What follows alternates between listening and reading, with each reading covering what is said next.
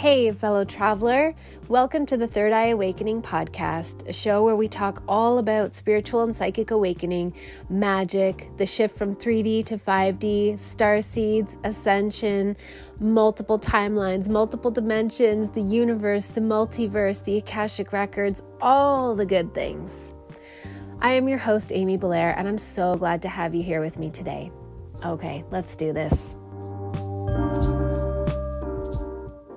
Hey, friends, welcome to another episode of Third Eye Awakening.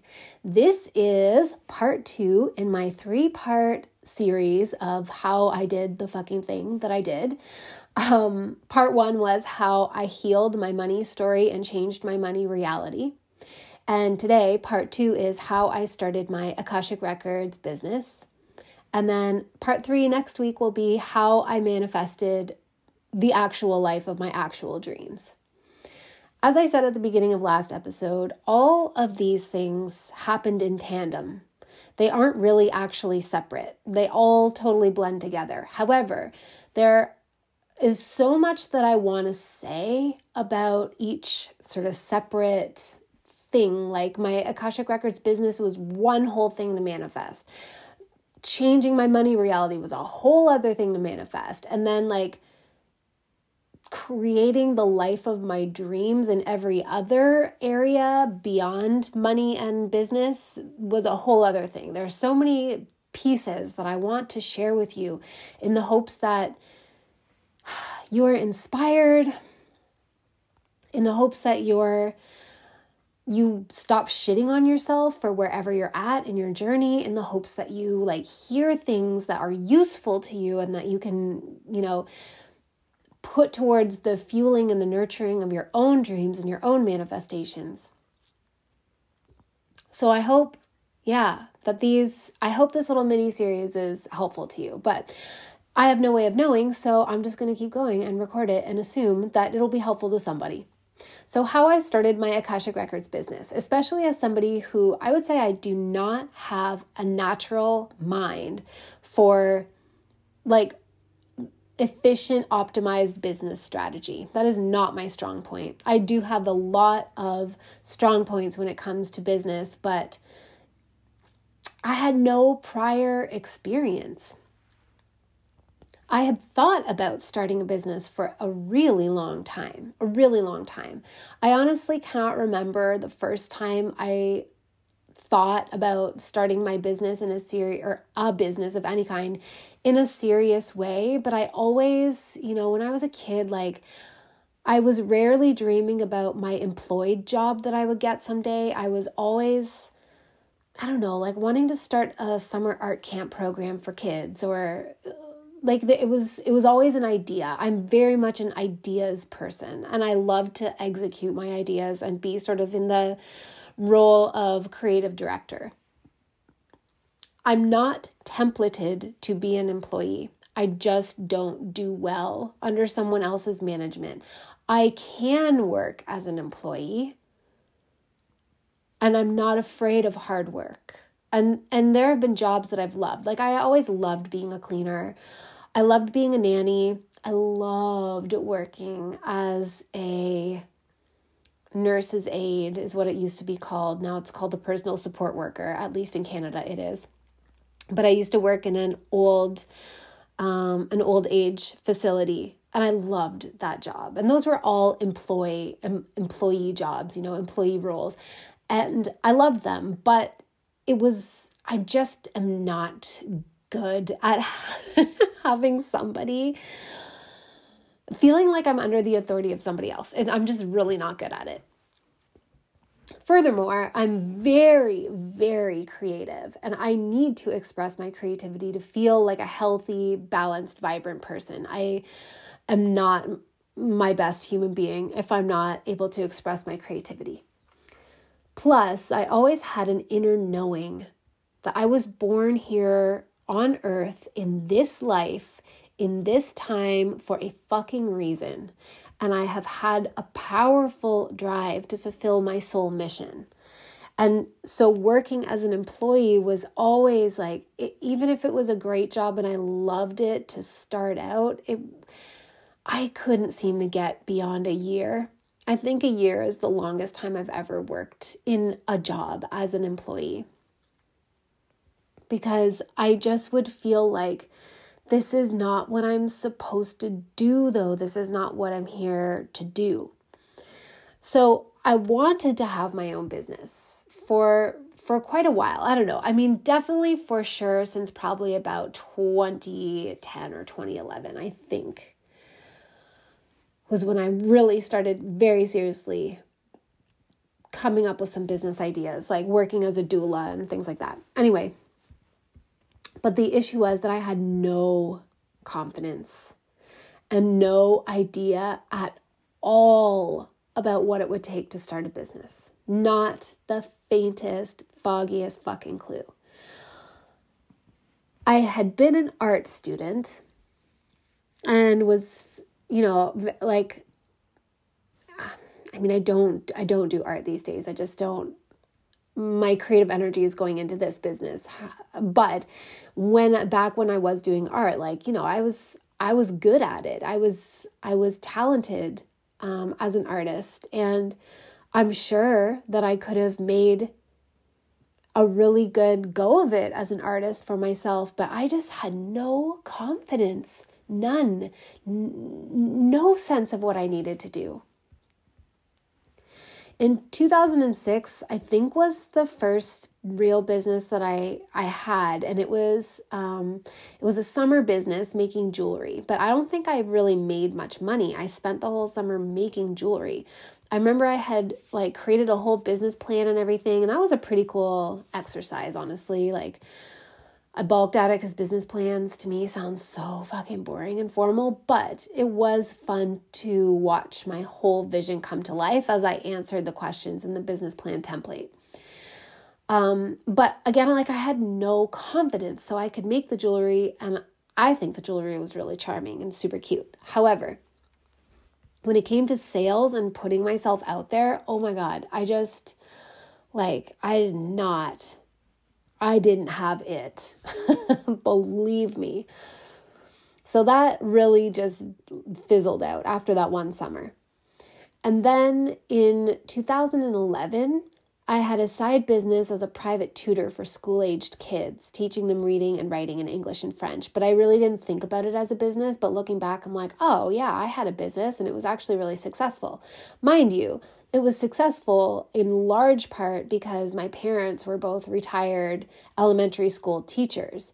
And my mom used to do the tutoring and then she was just like i'm fucking retired. Like i am i have put in my hours. I don't want to do this anymore. And she offloaded a lot of them onto me. So i didn't have to do any like client generating like marketing or sales which i still don't love doing ps Honestly, I don't. I'm just going to say this right here. Like, I do not enjoy marketing. The reason being that I fucking know that if you sign up for my shit, it is going to change your life. And I don't want to have to spend time convincing you of that because I what I want to spend my time in on is delivering on that. so like I don't want to put my energy into trying to talk you into working with me so that your life changes. I just want you to sign up and work with me and then I can change your life. That's still how I feel about sales and marketing. So, anyway, in 2011, I had a successful side business as a private tutor for school aged kids, teaching them English and write, or English and French reading and writing. Um, but eventually, I don't know what happened. I think I just I don't know, maybe I just got into the midwifery program. I don't know. Anyway, I also around that time started to learn about blogging as a business. Um, and I was I was looking into it and I signed up for this like self-study course, which was probably like $50 or whatever about um, blogging. But I totally knew that I was not meant to be a blogger. Um, but I just I remember like I remember that working for myself and having a business was calling me in that direction. And it's almost like this blogging course was a placeholder. Like I couldn't figure out what I was actually supposed to do yet. So taking a generic course about something that I wasn't supposed to do was I don't know. It was it was aligned. It was a good a good thing to do that even though that's I'm not a blogger. Anyway, meanwhile, at the same time I was working as a nanny for the most adorable little boy. He was just so freaking cute. Um, and I was working part time as an art instructor to adorable school children. It was so much fun. I was making like nothing, a pittance, you know, like really, really, really not making money. But I loved both of those things. And I was just starting to figure out how to optimize them and maybe thinking about starting another like art artsy side business when I got accepted into midwifery school. And I got accepted off the wait list one week before the program started. The program was five hours north of where I lived. And so all of a sudden, in a week's time, I had some major changes to make. And I ended up setting all of that stuff aside, um, like all of those sort of like business aspirations that were starting to starting to gain some traction in my imagination. So when I got accepted into midwifery, I thought I was on my path. I thought I had found the place where I fit in terms of work and career. And, you know, I just felt on top of the world. Until in 2016, when I was in my final year as a, a student midwife, my second born child a son that we named Killian was conceived. He was born. He lived for 20 days and then he died. And as you can imagine, that was like an atomic bomb exploding my whole fucking life and my ego identity and everything about myself that was not rooted in love. It blew it all to smithereens. Honestly, the only thing that survived was love. it was the only thing that survived that explosion. So, and really it was like a course correction. I don't think I was on the wrong path on a midwife as a midwife. I really don't. I think this is all exactly the way that it was supposed to go. Um, but it was a course correction insofar as now looking back, I'm like, I was never, never meant to work long term as a midwife, but I think I would have had it not been for Killian. So in 2016, after he died, I knew I wanted to start a business. I knew I was done with midwifery. I knew it. I knew it as soon as sort of like the dust settled. I wanted to write a book about how to move through the experience of losing a baby. And I still might write that book someday. I still have the notes that I created for it, and it's a really solid piece of material. But I think, I don't know, like, you know, it's a big thing to go all the way back into that pain. In it's one thing to talk about it on a podcast episode because I do. I talk about it like regularly enough that I'm sure you all don't need to hear me talk about it again, but you know, whatever. It's my podcast, so there we go. Um, but when I talk about it on a podcast, it's like, you know, if it's somebody else's podcast, maybe it's 20 minutes, maybe it's 30 minutes, maybe it's two hours. If it's my podcast, maybe like the amount of time I talk about it is probably like 15 minutes or something like that. To write a book about it, though, whew, that is a long, drawn out process. So um, I'm sure I'll write it someday, but that someday will be when I am ready. I also thought that I wanted to work with couples who had lost a pregnancy or a baby because I was going to um, pregnancy and infant loss support groups to receive support. And I found myself just like offering so much support and comfort to the others and i i could really see through that experience i was like oh even though like I am devastated, I'm handling this way I don't know if it's fair to say way better because it's like that makes it sound like it's a competition or like I was excelling at handling the death of my child, which I was who excels at that? Nobody. But I was my my spiritual understanding was really serving me and I wanted to bring relief to the others that I saw who are suffering. So I thought I wanted to create a private practice doing that. Obviously, I was very qualified to do so. But I soon realized that I just couldn't hold that kind of space for others without really hurting myself. It kept the pain too present and too fresh. So, while I was in the immensity of the grieving process, I got a job as a cleaner at a hotel and resort, cleaning out um, hotel rooms. And I would listen to podcasts on the sly because you weren't supposed to while you were working, but whatever, I did anyway. And I remember hearing on one podcast, it was Matt Belair's podcast. Um, I gotta see if we can like do a podcast interview exchange because he's super cool. I remember hearing him talking about the Akashic Records, a friend of his that read the Akashic Records, and I didn't know what those were. I had never heard, maybe I had heard the words Akashic Records before. Like, I know I lived with a friend back in my early 20s who, um, like, she was super into psychic stuff, and she undoubtedly had some Edgar Cayce books lying around. Like, I remember seeing one of them, but I know I never read them. So I may have come across the term Akashic Records, but it was like very on the periphery. So I heard him talking about this on the podcast, and I was like, oh, like, I, I can't, I know I've tried to describe it before, and all I can say is that it's, it felt like magic. It felt like, like sparks, a wave of sparkles running through my being, and it felt like this, I don't know, like this way, this is the way, this is, this is it, this is the thing. I really didn't know what that meant. And at the time, mostly I wasn't thinking about what I was going to do with my life because I was just dealing with like the fresh, raw pain of Killian's death.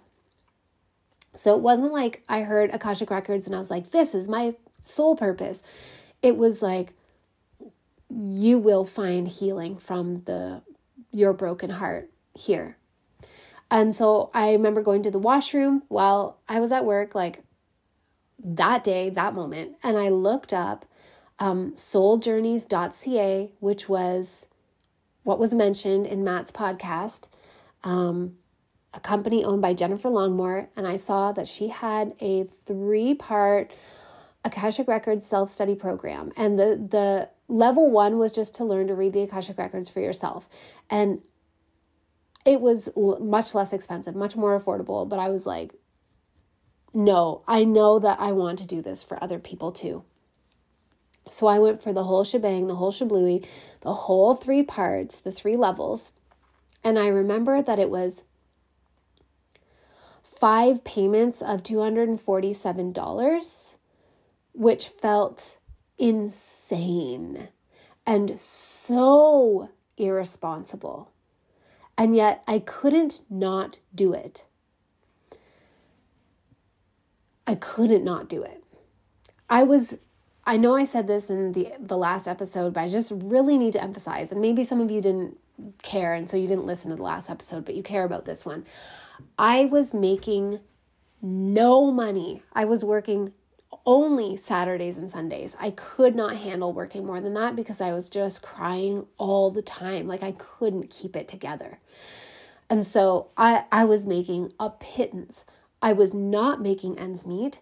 I had maxed out my line of credit while I was on, um, while I was in the city before Killian was born, while I was on bed rest in the hospital, and then after he was born, or yeah, after he was born, while we were living in the city. Um, like I just I had spent all my money on um, the parking fees in the in the downtown on um like food like even every single meal we were eating out we were often eating in the hospital like food like the the food court at the hospital like just hemorrhaging money left right and center. Plus my student loans went into repayment because i air quotes dropped out. That's how they framed it. Um and so like i had nothing. I had no money I couldn't even pay my bills. I was going deeper into debt every single day.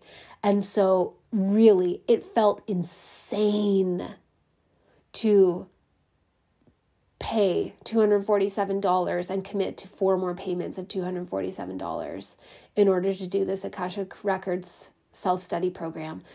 Um, but I, like, I had to. I knew it was my next move. Now, I had always wanted to be psychic, which is hilarious to me now because obviously I am, and obviously I always was. but I never felt like I could figure out how to do it. And I hadn't just wanted to be psychic just for funsies, like as a novelty. I wanted to be psychic to be able to help people. I wanted to help solve cold cases or bring messages of guidance or pieces of the puzzle to others to help them be able to move forward in their lives. It's always something that I've wanted to be able to do. I just didn't think I had the ability to do it. So when I discovered the Akashic Records, I was thrilled that I could finally do it. And I knew this was it. I knew this was how I was here to help serve, serve people. I don't know. I mean, I won't go too deeply into what I saw. Like, I basically I did this self study program. Okay, so it was all online modules. I think they were all audio calls, and then there were workbooks with you know, questions and like journaling prompts and things like that. And I took it so seriously. I listened to every single one of those calls multiple times over, um, all those modules. I did the journaling prompts. I prepared myself to go into the Akashic Records and ask my question. And uh, as I've shared before, the question I went in with was the big one why did Killian die? And I got an answer that was so healing was so immensely healing that it completely like it just changed everything. I don't want it to sound watered down how often I say like I'll change your life or this will change your life or doing this will change your life, but I fucking mean it. Like I'm not just saying that just to like be extra and sound dramatic and you know make it make it all sound like well i'm so excited blah blah blah blah i mean it when i say it changed my life it brought me complete and utter and total peace in my heart so that i still feel the sadness that my son is not with me in this life i do feel that sadness it often comes up on me out of nowhere when I'm not expecting it, and I just break down and cry, still seven years later. But in that in those first months, those first six months following his death, I experienced a total healing of my broken heart. And that was worth every penny that I spent on that Akashic Record certification and more, infinitely more. Not only that, but now I was like, whoa, holy shit, I am psychic. and I can serve people in this way and i know this is this is what i've always been waiting for and looking for this is what i'm here to do but i still had no fucking clue how to start a business or what that would even mean so I signed up for my first business course. I don't know, it was like a few months after that or something. I can't quite remember.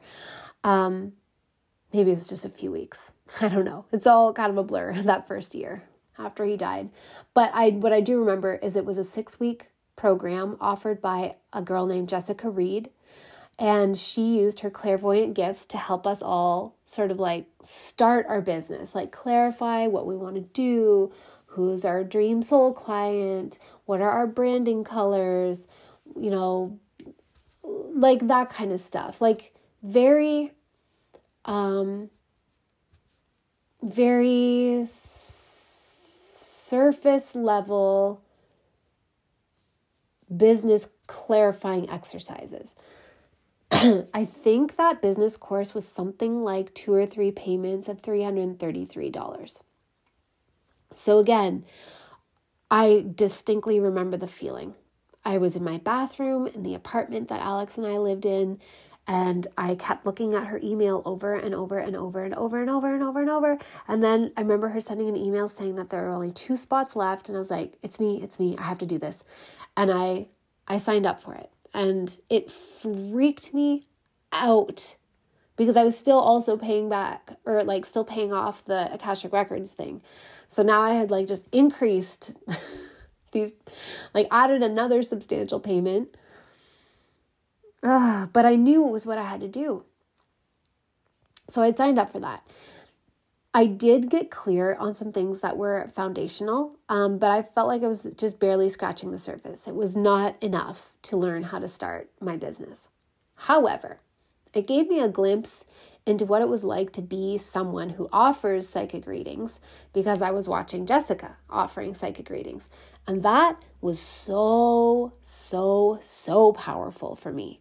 It expanded my perception of reality and what was actually possible.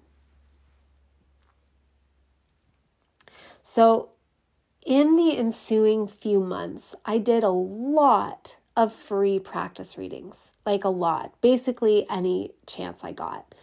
I took the Akashic Records so seriously and I practiced daily. I really did. If it wasn't for somebody else, I was going in for myself with my own questions.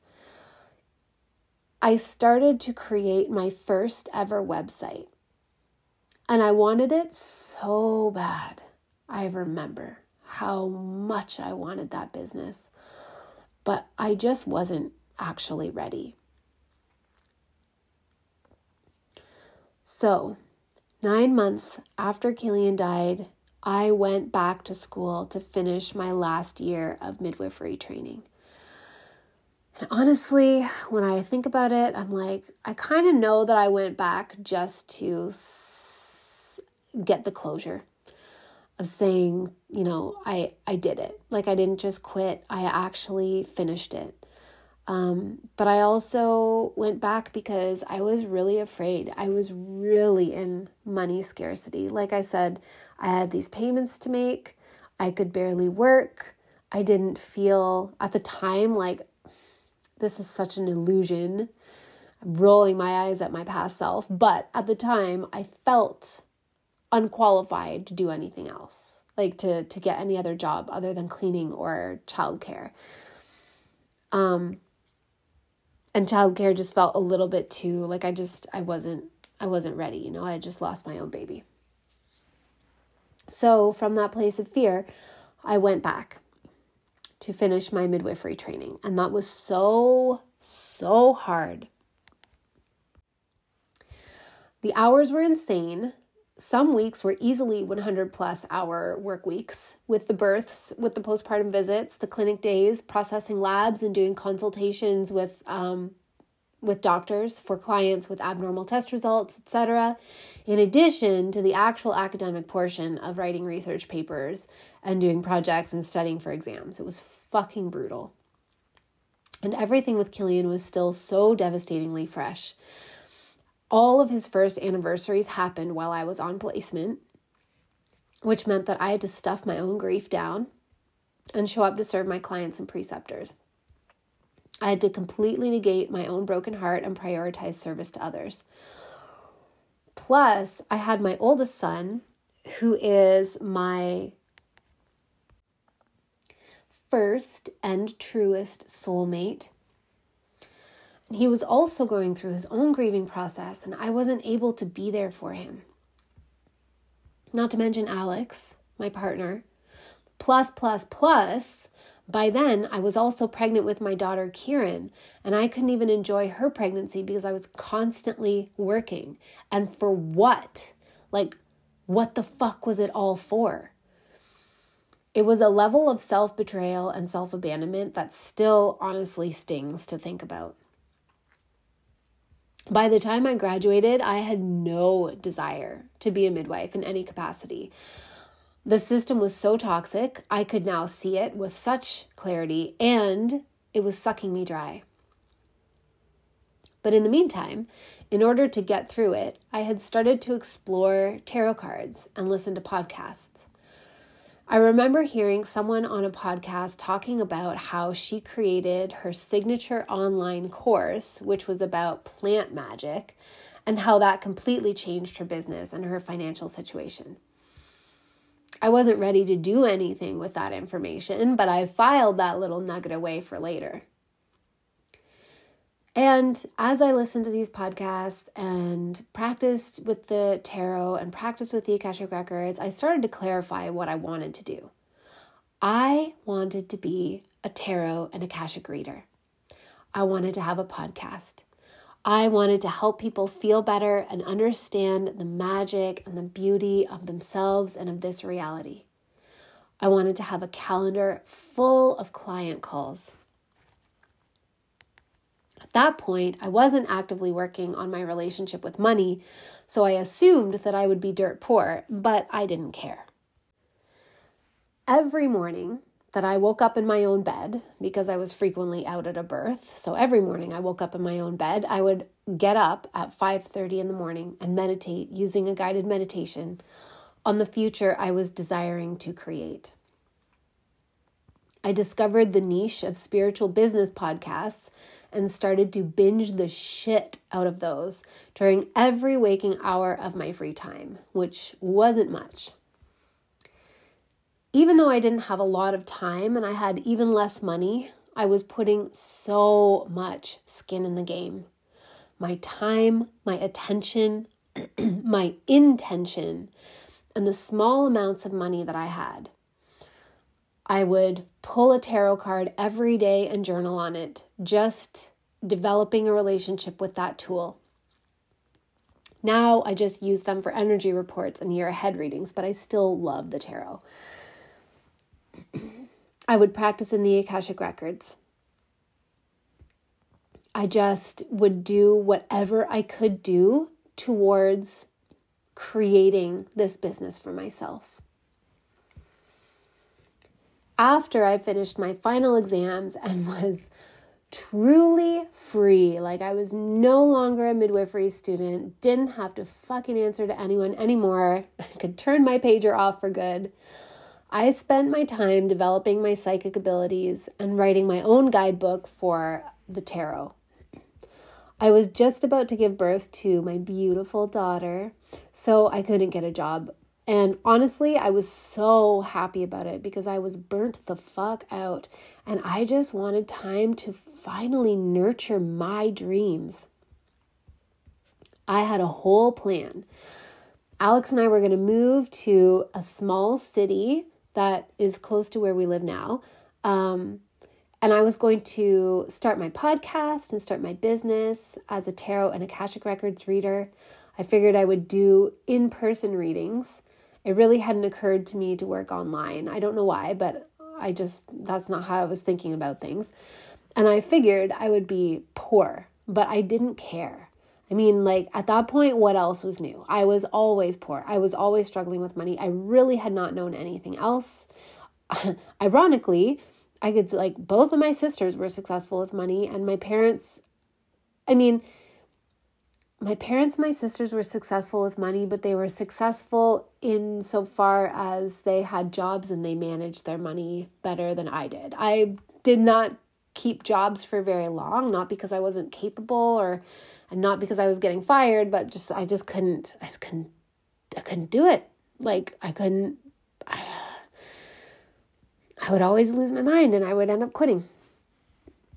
Anyway, so what else would be new if I was poor, a poor Tarot and Akashic Records reader? It's just like at least I would be doing what I loved. So it was a good plan. I was I was really excited about it. Then, just a few days before I gave birth to my daughter, I got an email from the midwifery practice that I had always wanted to work at, the specific one, specifically the specific one and they were inviting me to interview for my literal, actual dream job. I mean, it wasn't my dream job anymore because I didn't want to be a midwife anymore, but it had been for years and years and years. Like way back when I was an art student, while I was listening to lectures, I would doodle in my notebook and I would write out like my, you know, like my 10 year plan. And I when I was imagining my 10 year plan, I would have a job as a midwife at this specific midwifery practice. And here they were contacting me, asking me if I wanted to interview for a job. So I felt like I couldn't really pass up this opportunity to realize that dream that I had held for so long that was being basically handed to me effortlessly on a silver platter by the universe. So I interviewed via Skype three days after I gave birth to my daughter, and they gave me the job. so we moved to a different city um, than the one that was part of my original plan. However, this city where I, I still live is actually where I have always wanted to live, truly my whole entire life. This is where I've wanted to live. Um, and so that's awesome. and I became a midwife. 2019 was my year of midwifing. I started in December of 2018 and worked for um, just over 12 months, and it was hell. It was hell. I want to specify that I loved my colleagues. I don't know if any of them ever listened to any of these things, probably not, but if you are listening, I love you. It wasn't you. I loved the nurses, I loved I loved the other midwives, I loved the doctors. I, like I loved everybody. I loved my clients. So it wasn't anybody. It was just so painful for me to always be away from my two living children, to not have time to be present with the grief I felt for my, you know, transitioned child. It was, it was just really hard.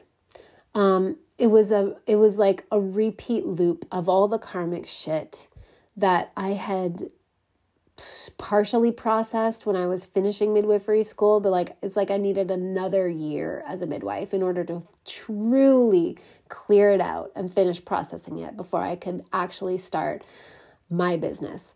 And some of that karmic shit was like things like dysfunctional patterns that were handed down to me through her mother, my mother, that were handed down to her through her father. Like, you know, it wasn't all just me, it was just the stuff that was getting in my way. So, really, in hindsight, that year of working at my job was it was a blessing because even though it felt like hell and it was so hard, it gave me the opportunity. Like I was triggered all the time. And so like when you're just constantly triggered, Plus, it's not like I could escape into drugs or alcohol. I mean, I'm a teetotaler. I can't do alcohol. My body just won't handle it. But um, I couldn't do drugs or anything either because, like, I'm midwifing. So I had no way.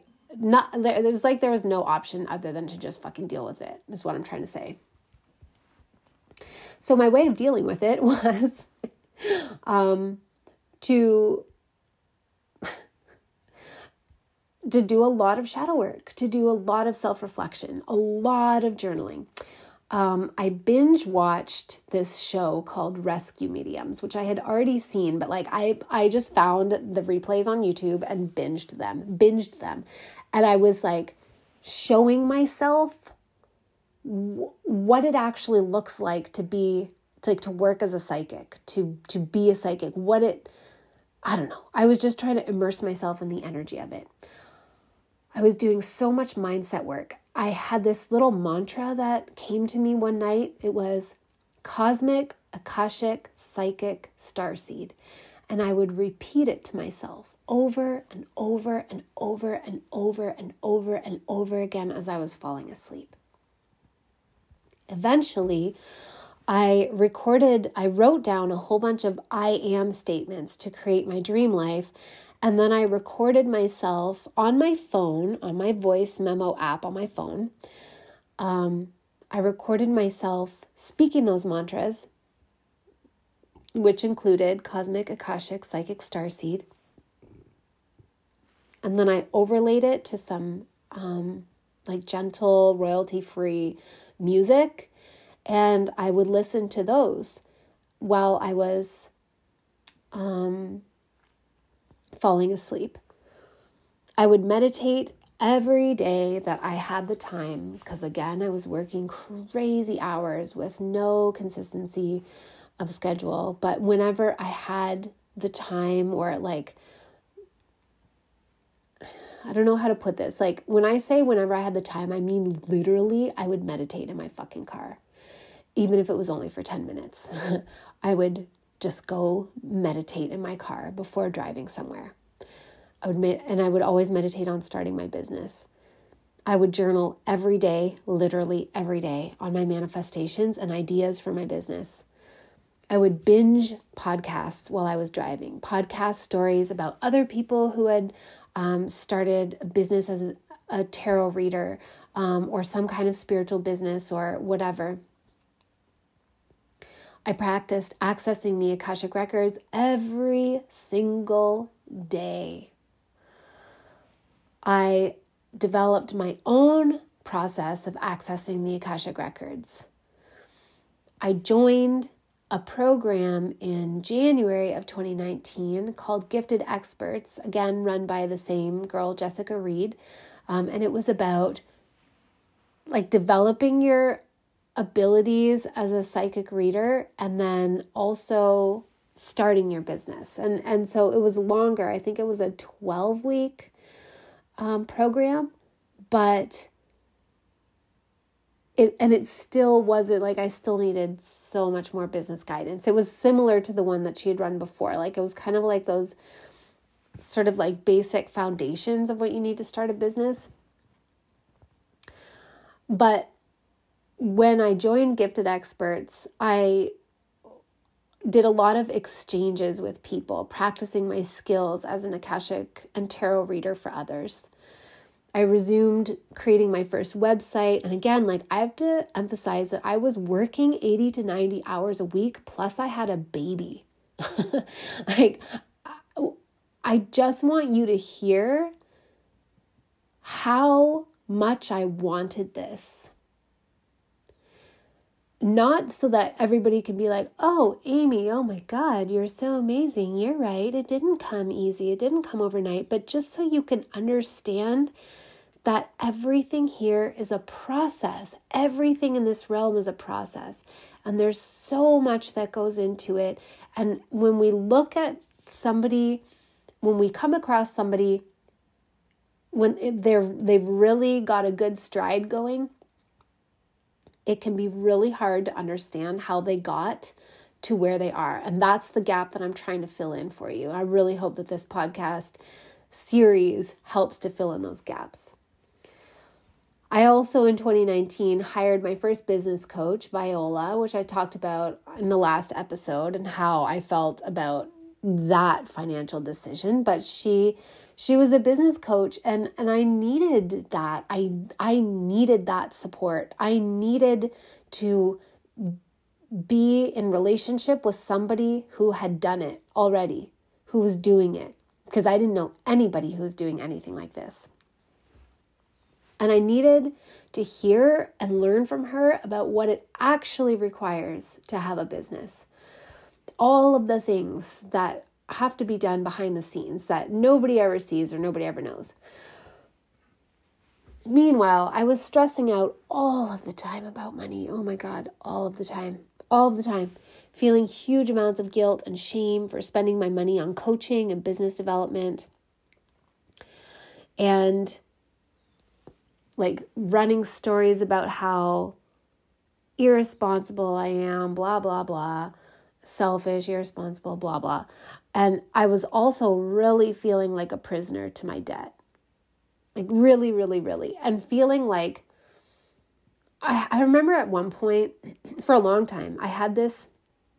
I don't know why I thought this, but I did. I thought that I couldn't start my business until I was out of debt. And and but but meanwhile, because I was where I was at in my relationship with money, I just kept going further and further into debt.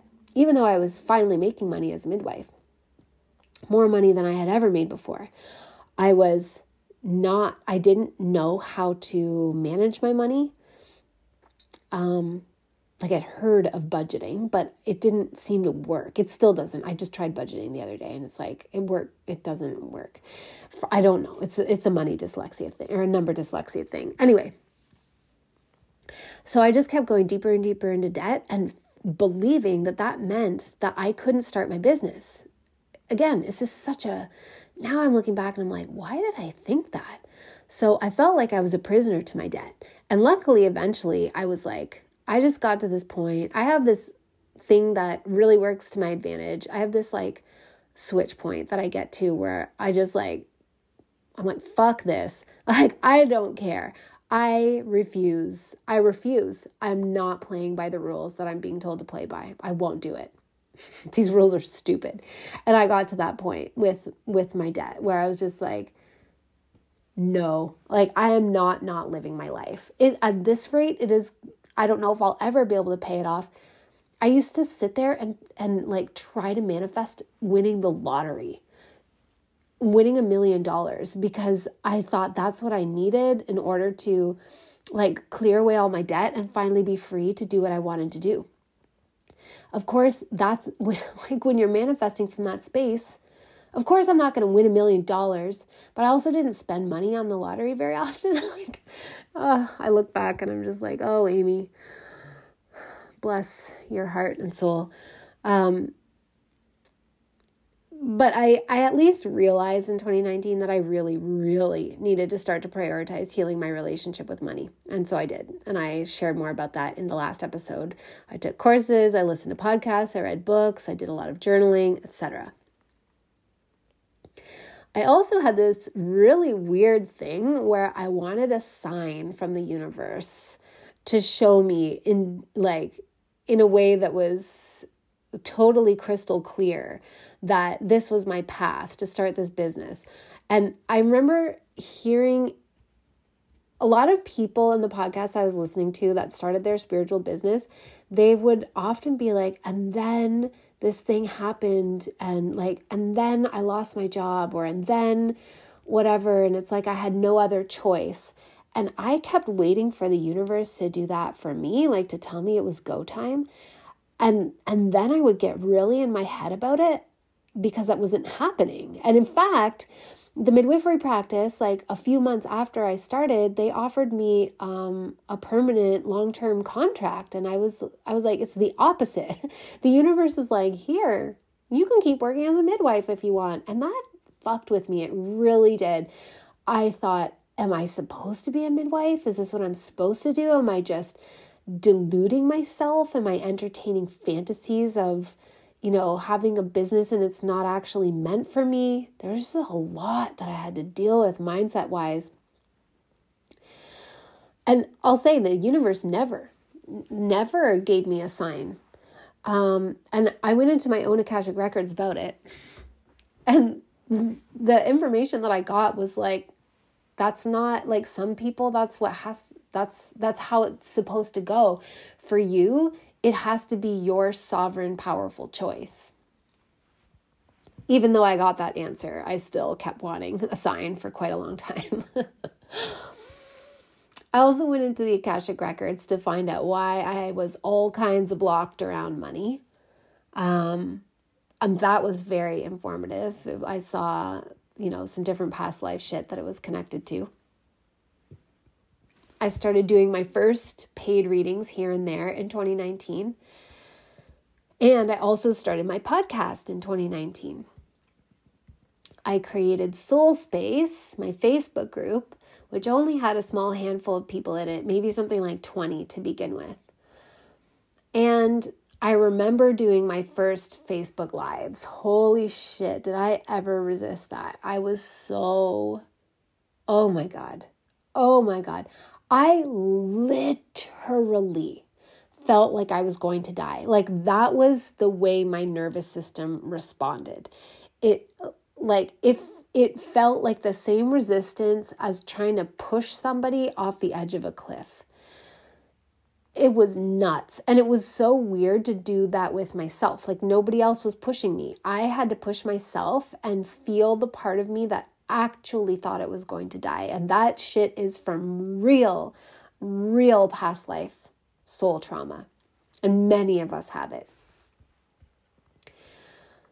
The same thing happened when I started to share on social media about the Akashic Records and doing readings and things like that. Because I had always been a closeted, like, air quote, psychic or a clo- more. I mean, I didn't even think I was psychic for a long time, but I had been closeted, like, about my spiritual beliefs and my spiritual awakening. Like, I was still, for a long time, I was still trying to blend in with all the normies. And so I like I remember when I shared about it on social media, I thought I was going to puke and die and then die and puke. It was so I had dreams about it. It was so intense. It was so intense. Those honestly, those walls, those fear walls, the ones around um social media were probably the biggest ones that I had to move through. Like the hardest, hardest, most powerful ones. But I did it. I just kept going. I had so much fear. I had so much resistance, but I kept moving through it layer by layer because I fucking wanted this business so much. In 2020, I ended my contract as a midwife and I went into my business full time, meaning that I didn't have anything else going on for money um, I was offering private readings and I started creating my very first courses. I had my month long freak out in February of 2020. And then in March of 2020, when, you know, the big thing happened, the big global thing that shall not be named because one of my videos on, I got a strike on my YouTube channel. uh. Anyway, um, the thing happened in March 2020, and I can't explain it. I just knew it was on. I remember it was March break. I was up in Sudbury visiting my sister with my parents and Kieran and my son Francis. And I just, I like, I knew it was go time. I, I watched somebody's video on YouTube and I was like, that's what I'm supposed to be doing. And then when I got home, I pulled three tarot cards for myself, and it was the Page of Swords, the Star, and the Chariot the guidance around the Page of Swords, the message is feel the fear and do it anyway. The Star and the Chariot are both major arcana cards, and I knew that I was supposed to be like a light shining in the darkness for people. And the North Star had always been like my totem for a long time. And the Chariot is like, and shit is moving fast. I kept those cards on my desk for really like months and months and months to keep reminding me to to keep going because it's not like March happened and I knew it was on and I didn't feel any fear anymore. I did. I felt a lot of fear, but I knew that it was this was way bigger than me. I knew this was exactly why I had been born during this time and I just knew that if I didn't show up for it, like there was no if I didn't show up for it. There literally has never been an if for me. It's like, no, no, no, this is why you came. You definitely, definitely did not come back to Earth just to have another human life. like, that's not why you're here, Amy. you came for a reason and you're going to do it. In early 2020, I received a complete claircognizant download about the 13 dimensions and the structure of reality, which really changed the game for me because it gave me so much enhanced understanding of what the fuck is going on here and how to like how how to do this thing how to be how to be a, a human how to create how to manifest. And then in late 2020 i was shown through the akashic records a modality called multidimensional holographic matrix repatterning. And i just want to preface this that like i remember, I had been going into the Akashic Records since 2017. I had been going in like every day, like being so scrappy with my time. Whatever snatches of time here and there I could find, I was I was in total devotion to the Akashic Records. So it's not like I was just given these downloads out of nowhere. Like I had to earn it. At this point in my business in 2020, I was doing everything myself. I had no email list. Like, I didn't even know how that shit worked. I was only processing payments with PayPal, for which I individually created every single payment link. oh God. Um, I was editing my own podcasts and creating my own course graphics. It was really, really, really hard because I am not tech savvy at all. And so when a problem happened, I couldn't troubleshoot it. And it, it was like, it was hours. It was crazy. I also had an 18 month old and there was the whole lockdown thing happening. So I didn't really have a lot of time or quiet space to work. I worked early in the mornings and late at night, which I hate doing because I'm the kind of person who's ready for bed at 8:30 p.m. Seriously. I don't like working at night, but that's what I had to do. And in those early days, a lot of my readings were done in the evenings at 9, 10, and even 11 p.m. after my daughter was asleep. And I always was afraid that she would wake up and start crying at that time. So it was hard, and I don't want to lie about that. I don't want to give the impression that you just decide to start a business and like magic your business is just like a fucking success and you don't you don't have to work at it. I had to work at it. And I also want to say this too though. Like one of the mentors that I work with, Jocelyn Kelly Reed, I work with her because she does have natural business strategy. And I need to learn that from her. I have never met anybody that has the natural sense that she does. And she also started her business at the same time as me in 2020. And she was making like her first month was a $13,000 month. And then her next month was a $30,000 month. And she made $300,000 in her first year. And Last year, she made $900,000. So it is possible. It is totally possible to have a very successful business very quickly. But I also want to share like I think she is the exception. I honestly do. And she's is she's not like pretending that first of all, she's not saying that it's no work because it was. She's just extremely efficient and strategic about it. Um, but I also like I want to find this happy medium where I don't want to be discouraging anybody with this episode at all. I don't think it has to take this long. But I just had a lot of, you know, like I was dealing with grief and I was just dealing with a lot of fucking weird mindset stuff that I don't think Jocelyn was dealing with. And I had an 18 month old and there's just a lot going on. It was hard. So hard. And there were many angry tears of exhaustion and frustration. There were a million times that I thought of giving up, but I never did, and I never will because the great moments far outweigh the exhaustion and frustration. Far, far, far, far, far. The way it felt and the way it feels to finally be doing what I fucking incarnated here to do on earth is so worth it. eventually I hired somebody to help me edit and publish my podcast. And she did some virtual assistant work for me too. So like for example, she would like you know, ha- like help me set up payment link pages so that I didn't have to always be like creating an individual link for every single person that wanted to sign up for anything I did. That's what I was doing because I didn't know how. I don't know how to do it the other way.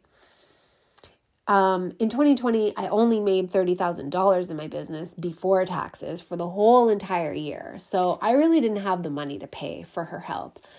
But here's the thing sometimes you just have to invest in the thing you know you need before you have the money to do it in order to make room for the money to come in. Because I was bottlenecked. I could not grow. I could not do more readings, as you can imagine, because I was creating an individual payment link for every single person. like anybody who wanted to sign up for a course, anybody who wanted to sign up for a reading, it was an individual payment link. I didn't have an email list. Like I didn't have there's so many things I didn't have created. And so I was very bottlenecked. I couldn't make more money than that because I didn't know I didn't have the systems in place to be able to do so. And so deciding to work with her, it didn't pay off instantly, but it did it did pay off. and it was necessary.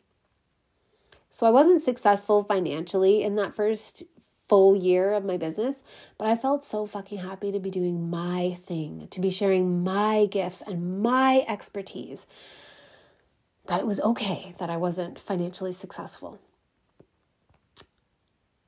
But also, I was watching other people absolutely crush it in their online business. And I got to a point where I wasn't available to be struggling financially anymore. Meaning, I was clearly seeing that something else was possible. And it made it very certain to me that I was no longer willing to entertain any bullshit stories within myself that kept me in a state of poverty. I could just see that it was totally optional. I could see that it was optional. And so I opened myself up to receive more of my own power. And the first way that they, that came through was as the priestess transmissions. So I got a download in at the time of the Jupiter Aquarius conjunction, no, Jupiter Saturn conjunction in Aquarius in December December 20th of 2020. I got this download that I'm a priestess and I am supposed to initiate priestesses and that I am going to be channeling at the time it was 7 transmissions to activate and initiate women who hold the priestess archetype. And at the time, I felt like the farthest thing from a priestess. I didn't feel like a priestess at all it was so incredibly triggering, even to, it was so uncomfortable to use that word. So uncomfortable. And yet I knew I could feel that if I didn't do this thing, um, it's not like there would be a big consequence. Like I didn't feel like, oh my God, you have to do it or else. It was more like, if you don't do it, you're to you're to regret it. So you got to you got to do it. You have to stretch really far and really wide in order to be able to hold the amount of power and information that wants to come through you now. And you got to do it. And so I created this program. I started talking about it, started sharing about it. Oh God, again, it was like so many fear walls, so like witch wounds and all the things and like you know light worker persecution and all the stuff. It was so uncomfortable. And i only got four people who signed up. And one of those people like dropped out after the second transmission. Um and and i like it was really hard on me to show up and do them all. But i remember having this resolve that like I was going to channel these transmissions god damn it whether anybody signed up or not and then I had three people who were in the program and stayed in the program and it completely changed my life they rece- they were so like what they received the the feedback I got was very powerful. Like I I don't want to put words in their mouths, but I know it was very powerful for them. And then um I went on to co facilitate another round of the Priestess portal where we shared the transmissions, two other rounds. And so they were delivered to um, even more women. And I could feel the bigness of what wanted to channel through me if I was willing to show up for it. Even though I, they didn't come, like I didn't, you know, I would say that down the download some of the downloads that I get don't come after I've tuned into the Akashic records. They just come through. They seem to filter through the Akashic records and I consider that to be a point of initiation into being like an Akashic oracle and channel where bigger very important messages for the collective um, where I allowed them to start coming through. And then same in December, around the same time, I started channeling um, a program called 5D Magic and Manifestation, and it was it was just about like manifestation, like the the subtle nuances of the energetics, um, the things that you don't really hear about, and like the secret and law of attraction, things like that, that are very, very, very important. And because of that, as I said in the last episode, I created my own manifestation practice because I was showing up and delivering live content every day for 14 days straight. And because I was leading this course, and so, like, you know, I was to do the work too. Um, and then in January, I got this message through the Akashic Records that it was time to recreate my own identity. That I, I needed to leave behind the version of myself that I previously understood myself to be and like you know like congratulate her and be like you did a good job. Like you got us all the way here. And now a new version of myself wants to come in. And it wasn't really a walk-in thing. Like i, I feel like i had a walk-in in january of 2022 but it was more like a deliberate choosing of a more powerful aspect of myself and letting that be my identity moving forward. So that was in january of 2021 I also started going into the Akashic Records about my soul mission and more about money and what I needed to do, what I needed to understand about money. And I began devoutly implementing all of that information that I received. Um, through the Priestess Transmissions, 5D Magic and Manifestation, recreating my own identity, and then like stuff about my soul mission and about money. And I, I maintained that manifestation practice where I you know, manifested usually for, or I meditated usually for about 10 to 15 minutes, but sometimes it was just as little as five minutes, twice a day, every day. And in the third week of February, my whole money situation completely transformed, my business completely transformed. And if you've been around in my world for that long, and you can say, oh, it's because you were on Sam Tripoli's podcast. And that's all true. It's definitely like that was a huge turning point. It brought in a lot of a lot of soul aligned people into my field. However, first of all, I had actually reached out to Sam back in July of 2020. And I was supposed to go on um, his podcast in July of 2020, but then my mother in law unexpectedly died at the end of the month. And so you know we like it we had to put a pin in that and it wasn't until six months later in january that i went on his show and it didn't instantly change right away in january it didn't change until like over halfway through february and like i said in my how i changed my money story episode first what i got was a flood of dms and everybody saying that they couldn't afford my rates, which were so much lower than they are now, so much lower. And I just want to make the point that, like, it wasn't about just getting a lucky break. It was about all of, it was a compounding effect of all of this work that I had done mindset wise, shifting my identity, shifting my perception, shifting my beliefs practicing, practicing, practicing, getting good, like nurturing this vision, nurturing this dream. Even when all I had were spare moments here and there, like just like taking a bathroom break and sitting on the can in a stall and like taking a moment to just tune into my my dreams and just like juicing them up a little. That is what actually allowed it all to shift. It finally compounded in 2021, I transformed my business and my money reality. And then a few months later, in July, I gave birth to my son, William, and went into a very difficult space personally, which I kind of talked about yesterday, and I'm sure I'll talk about, or sorry, last week, and I'm sure I'll talk about next week.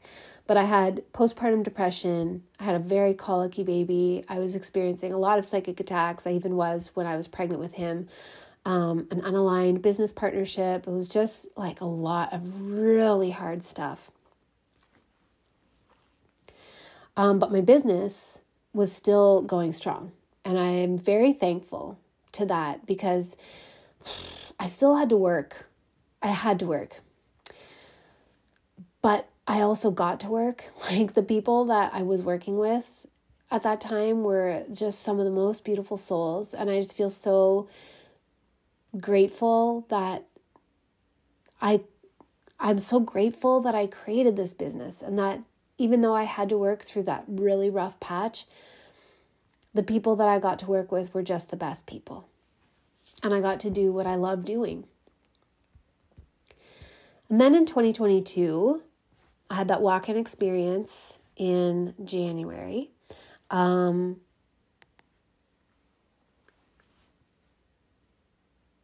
I think I think I might have shared about it.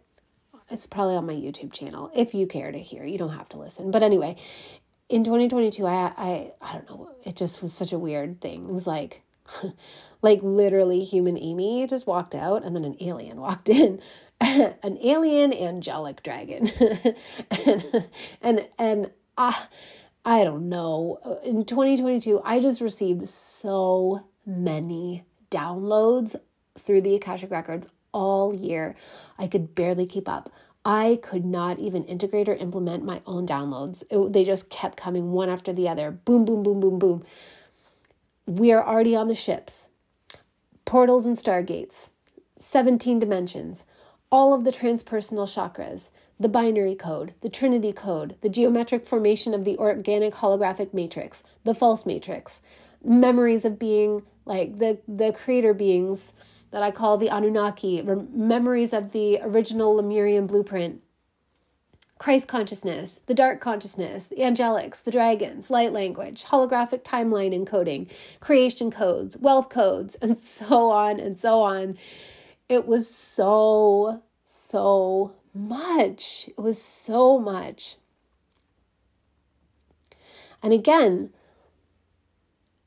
all of this, like, this would not have been possible if I had not practiced so devotedly with the Akashic Records and with the tarot cards. Even when I wasn't making money, even when I had no other time, when I was just doing it because I just fucking loved it so much I couldn't not do it. You know, I think that we have deliberately been um, programmed with entitlement programs and instant gratification programs so that we we want something like for example with psychic activation we we want something and we think we should just get it. We think that the clouds should part and the hand of god should reach down and touch us on our third eye and then all of a sudden like ah, and we're all illuminated and like our life completely changes and I'm sure that does happen sometimes for some people. But even if it does, they still have the job of anchoring it in, anchoring it in, anchoring it in, choosing it, choosing it, choosing it, choosing it, choosing it, choosing it, choosing it, choosing it, because that's what they want.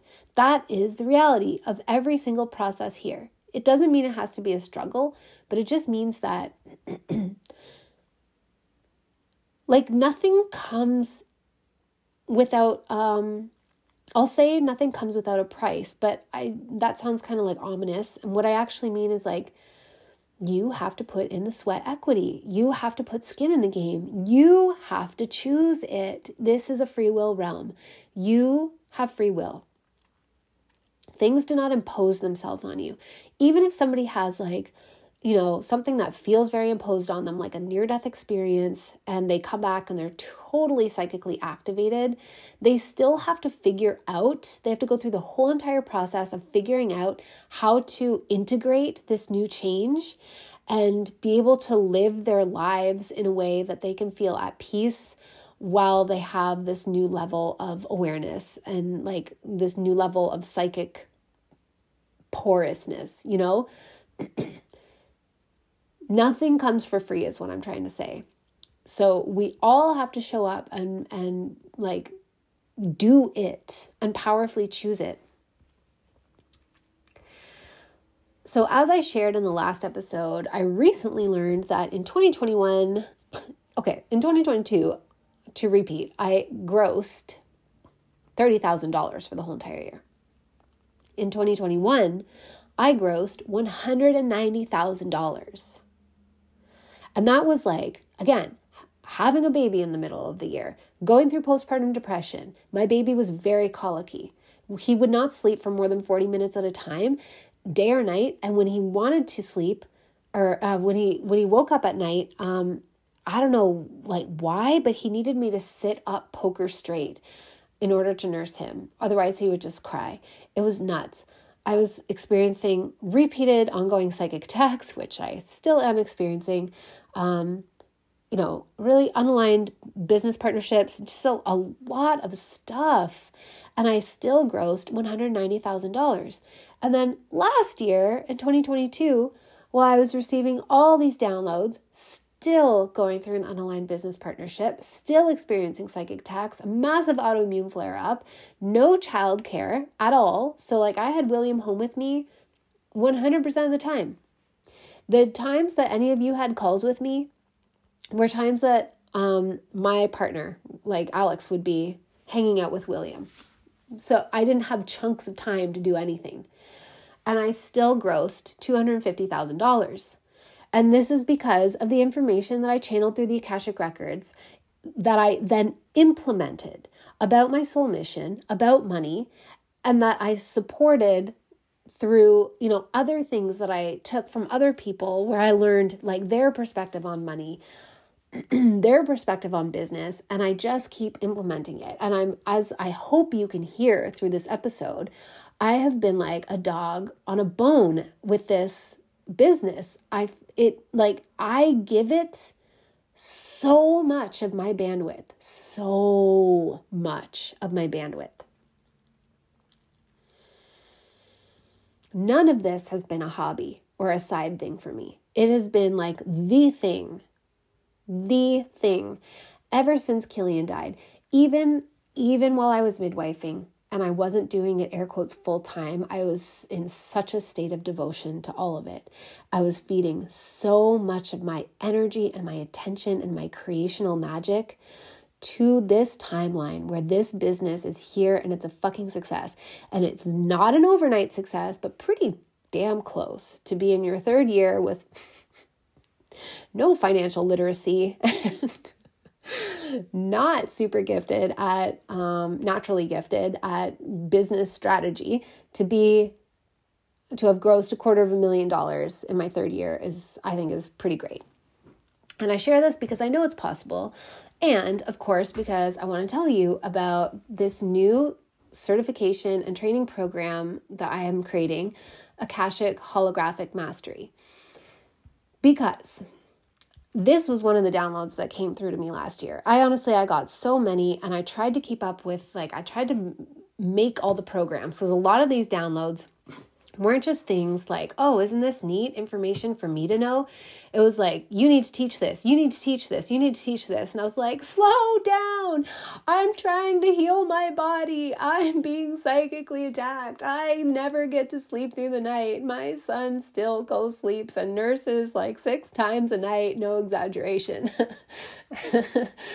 like, you know, as the disincarnated spirit teams that we have, do. They mm, struggle to understand the realities of what it means to be in a 3D and 4D body and reality, needing to feed ourselves and feed our children and, you know, tend to our vegetable gardens and keep our rabbits alive. And my God, the state of my house, it's like shameful, honestly.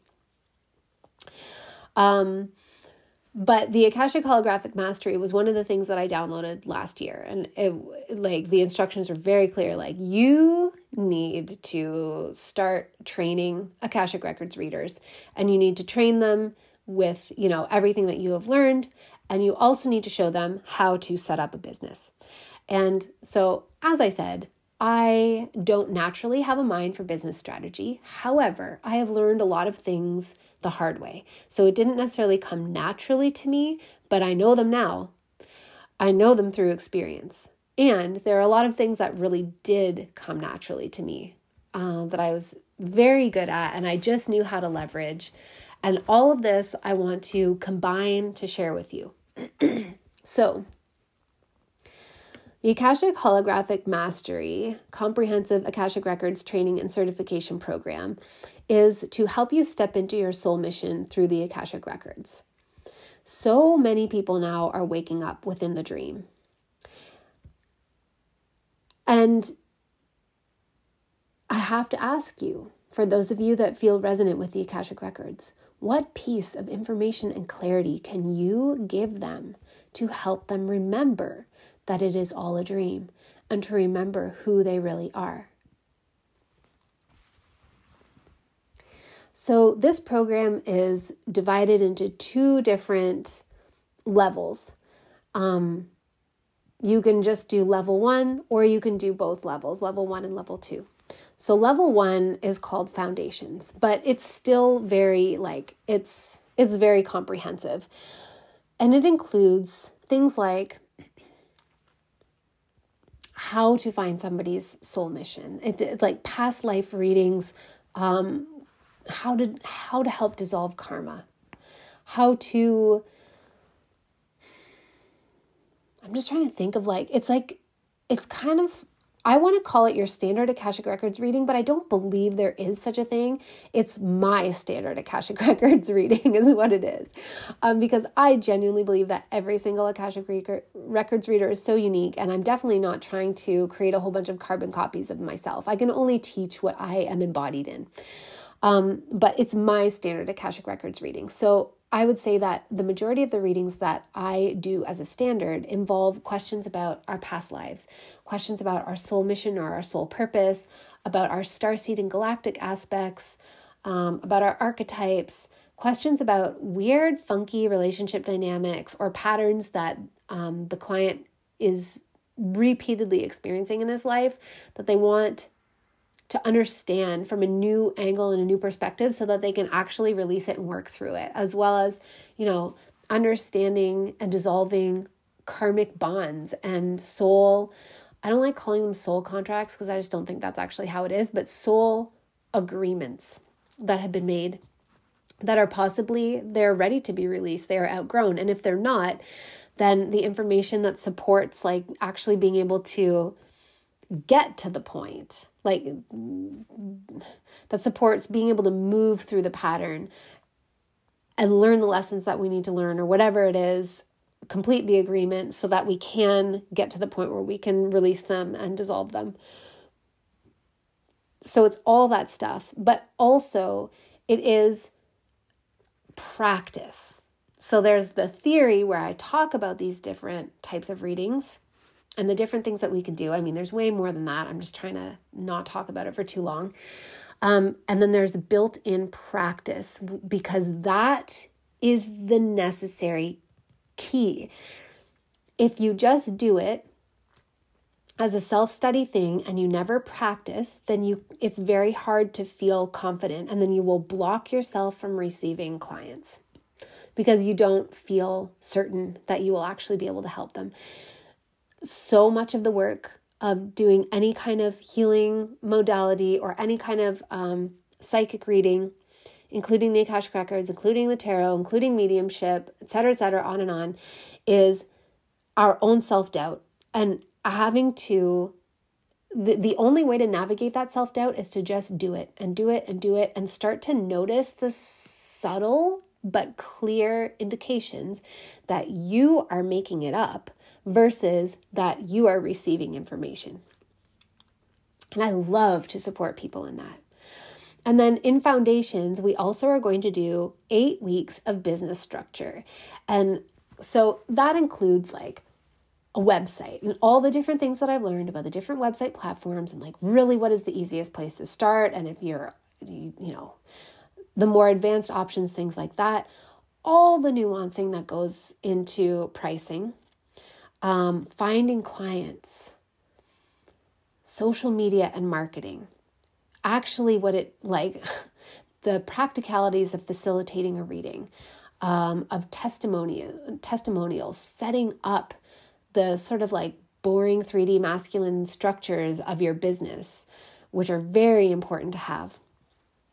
And then it's also eight weeks of the business sort of like nuances, such as integrity and moral issues and all the mindset stuff and all the fear and like the weird shit that comes up for us from past lives and you know like our own akashic history that the the parts of us that like I said when I had to go live and I felt like I was trying to push myself off a cliff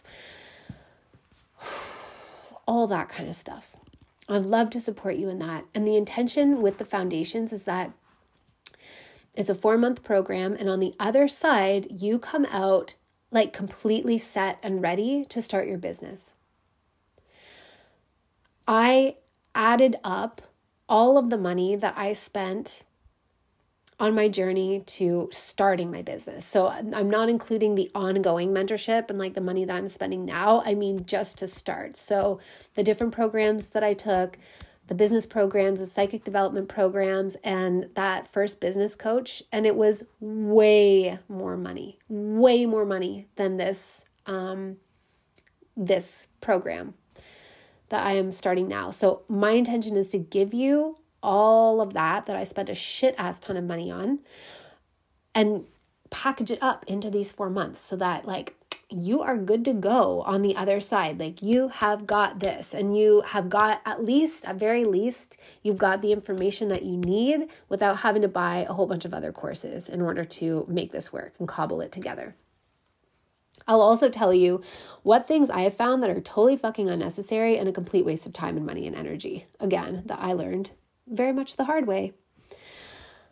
The advanced portion is an additional four months for much deeper techniques, learning, practice, mentorship, and business creation. Um, so, this is where I'm going to bring in all of the advanced downloads that I got over the last couple years through the Akashic Records that I know are not be, being taught in anybody else's program because I believe that they came through uniquely to me. I'm not saying I'm the only per- person in the world who could do them at all, otherwise, I wouldn't teach them. But that I know that this is not this is the stuff that isn't found in anybody else's program. I don't think the stuff in foundations is found in anybody else's program either. But these are the really unique things such as learning about the formation of the holographic reality, the Trinity source code, timeline creation mechanics, holographic timeline encoding for yourself and others, Akashic field timeline healing, quantum space clearing, holographic and astral interference clearing Akashic key retrieval, DNA code reading and true history fragment retrieval, DNA repair and activation, soul blueprint code reading, energy constructs, dissolution and the liberation of energy, data collection, um, holographic multidimensional matrix repatterning, all that kind of stuff. Um, includes crystal heart ethics and standards of practice, Christ code activations, so many things. So these are as as I said, these are things that have really uniquely come through for me that I know that I am supposed to impart on others who are ready to receive them. And then there's some extra juicy things like I I would love, it is my dream to have an Akashic Records reading directory on my website and to feature the people that go through the advanced program on my website so that you can benefit from the audience that I have already cultivated because there's no way that I can serve everybody in my audience. And there are a lot of people that are drawn to me, but I'm not quite actually the right person for them to do this reading with. There are other people who are the right ones for them. And I just feel like there is no scarcity. There's just so many people to serve, and there are more and more and more people waking up all the time. And the price for the advanced level is still less than I spent on everything that I like the mentorship and the programs just to start my business. So, likewise, if you were to sign up for the advanced program, you will on the other end of those not even the 8 months like uh, like when the first 4 months are complete you will be in a position to start your business you will have the information that you need in order to start actually doing this for real and for true. And then you get an additional four months of like deeper um, techniques and practice and mentorship and guidance from me. But I'll say this too that the way I have priced it is like this is very very serious to me. This is not this is not a self-study course. Like listen, if you look at the prices and you're like, oh, like, you know, you think I'm being outrageous, then that probably means it's not time for you or it's just not for you, period. There are a lot of books that you can buy that tell you how to read the Akashic Records. There are a lot of guided YouTube meditations or whatever about accessing the Akashic frequency, like, you know, 888 hertz or whatever. Um, be my guest, use those things. There, other people have created self study courses and they also have live courses. And I'm sure a lot of them are less expensive than mine. And like, you go for it. You find the person that resonates with you and the price point that resonates with you, and you do it. And of course, it works because I did a self study course. Right. So, like, the self study courses can work. However, as I said, I spent a ton of money further developing my psychic gifts and learning how to start this business. And all of that is incorporated into both levels of this program. And this is for somebody who is really ready to take it seriously and approach it from a place of devotion. When you think about like deciding to embark on a new career path, like that's really my intention. Whether it's somebody who already has a business and wants to incorporate the Akashic records into their business in a in a very like centralized way, or it's somebody who like is ready to like really start a whole new path for themselves. When you think about the way that we spend money on on a college program for example like in the United States one year of college I looked it up college one year is like $45,000 and what do you think happens on the other side of college sure maybe you come out with a diploma or a, a certification or whatever does that guarantee that you're going to make money? Does that guarantee you employment? No, it does not. It especially depends on what industry you have chosen. So, like, for example, maybe there's a high demand for dental hygienists. So, if you go through to become a dental hygienist, maybe your chances are way higher of actually getting employed.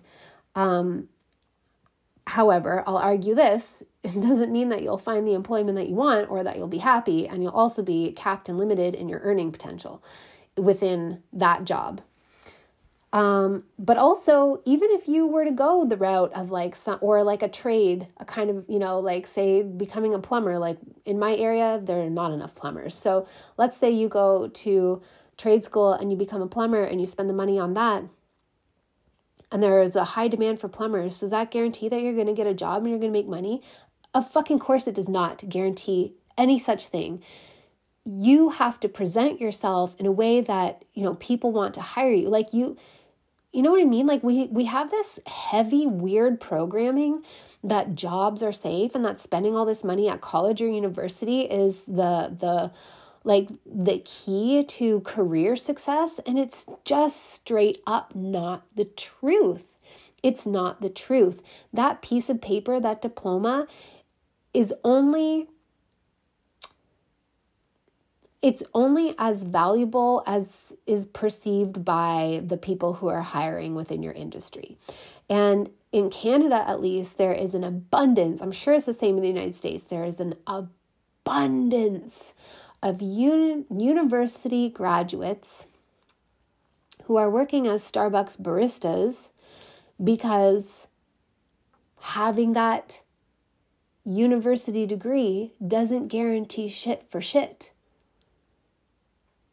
And so when we're looking at things like this, I mean, like, honestly, I kind of balked at calling this a certification for a long time, for the last year, because I was kind of like, what? Like, who am I to create a certification? However, what the certification piece is to certify that you put the time in and you completed it. So it's not so much for you to put it up on your wall as a credential. I mean, you're welcome to do that. But I'm not trying to pretend that that's how important I am, that I like my credentialing means anything. But what it means is a recognition that you have chosen this and you have showed up for it.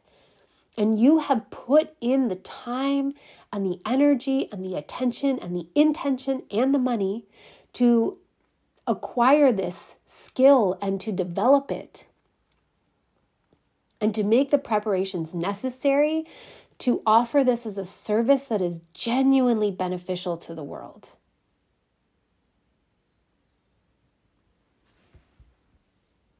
And this, to me, because I shared with you like my story and how big of a difference this has made in my life. This is how seriously I take it. That when I offer this program and I'm offering it at the price that I offer it, it's because to me, this is like the same thing as deciding you're signing up for a college program. And in eight months, you are going to be ready to actually do something with it. So, those are the people that I'm calling in. I would love to share with you all the things that I have downloaded through the Akashic Records, the different sort of like nuanced modalities, different things that we can do to facilitate transformation for our clients. I would love to share all of that with you. I would love to connect with you and give you real time personalized mentorship around what it takes to create a business and to dispel like weird social media driven ideas that we have about what we have to do in order to find clients and have a business, I would love to tune into your Akashic records and bring forward your unique personalized guidance of what is going to work for you. In fact, that's one of my favorite things to do. That's the kind of reading that I've been doing the most lately. And I just, it's like, holy shit. Like the testimonials I'm getting are just, ah, so good. Anyway, I've been talking for long enough. I love you all. I will let you go. Um, thank you for listening to this episode. The links are in the show notes for the Akashic Holographic Mastery Comprehensive Akashic Records Training and Certification Program, so you can check it out. Um, you can also still join the New Earth Light Codes of Money and Wealth. Oh, P.S. Oh my God, if you join Akashic Holographic Mastery, you automatically get the New Earth Light Codes of Money and Wealth because holy moly, don't we need that information if we're going into business? like we need, we need these high level um, crystalline codes about money and wealth and how to, like you've seen, I told you the difference. Before I got those codes, 30K for an entire year. After I got those codes, 190K and then 250,000K. And I'm sure it's going to be even higher this year. Um, so I'm really excited to share this information with you. Either way, whether you join the New Earth Light Codes of Money and Wealth, whether you join Akashic Holographic Mastery, um, and even if you don't join, I really hope that this episode was inspiring to you. I hope that it gives you some ideas and some activations on how to move powerfully in the direction that you want to go and just fucking decide that that direction is for you, even if the universe isn't giving you signs, um, and that you can do this. It is available to you. You just have to keep choosing it over and over and over and over and over and over and over and over and over, and it gets easier. It really does. Okay, that's it. I love you so much. And I will catch you next week for part three on how I manifested my dream life.